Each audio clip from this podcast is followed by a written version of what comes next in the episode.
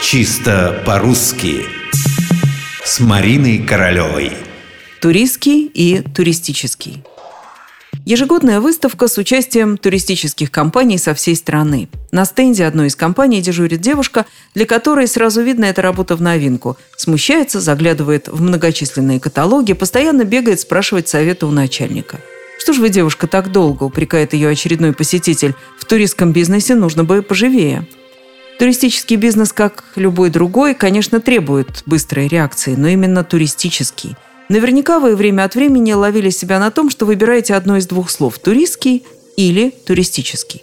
Такие слова по-научному называются паронимами. Они очень похожи, но все же немного разные. Есть ситуации, в которых различие несущественно, а бывает, что нужно совершенно четко различать, когда сказать «туристский», когда «туристический».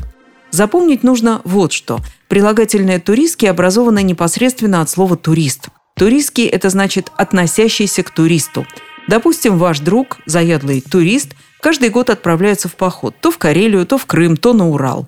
Туристский сезон он обычно открывает в мае. Свой туристский маршрут он разрабатывает с друзьями, такими же туристами, как он сам.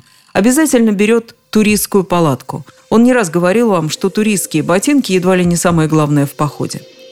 Теперь о прилагательном «туристический». Оно-то образовано от другого слова не турист, а туризм – Туристический значит относящийся к туризму. В этом смысле маршрут, например, можно назвать и туристским, и туристическим. Сезон тоже и туристским, и туристическим. Но говоря о фирме, об организации, о деятельности, связанной с туризмом, используйте слово «туристический». Туристические компании съехались на выставку. Туристическое бюро открылось на нашей улице совсем недавно.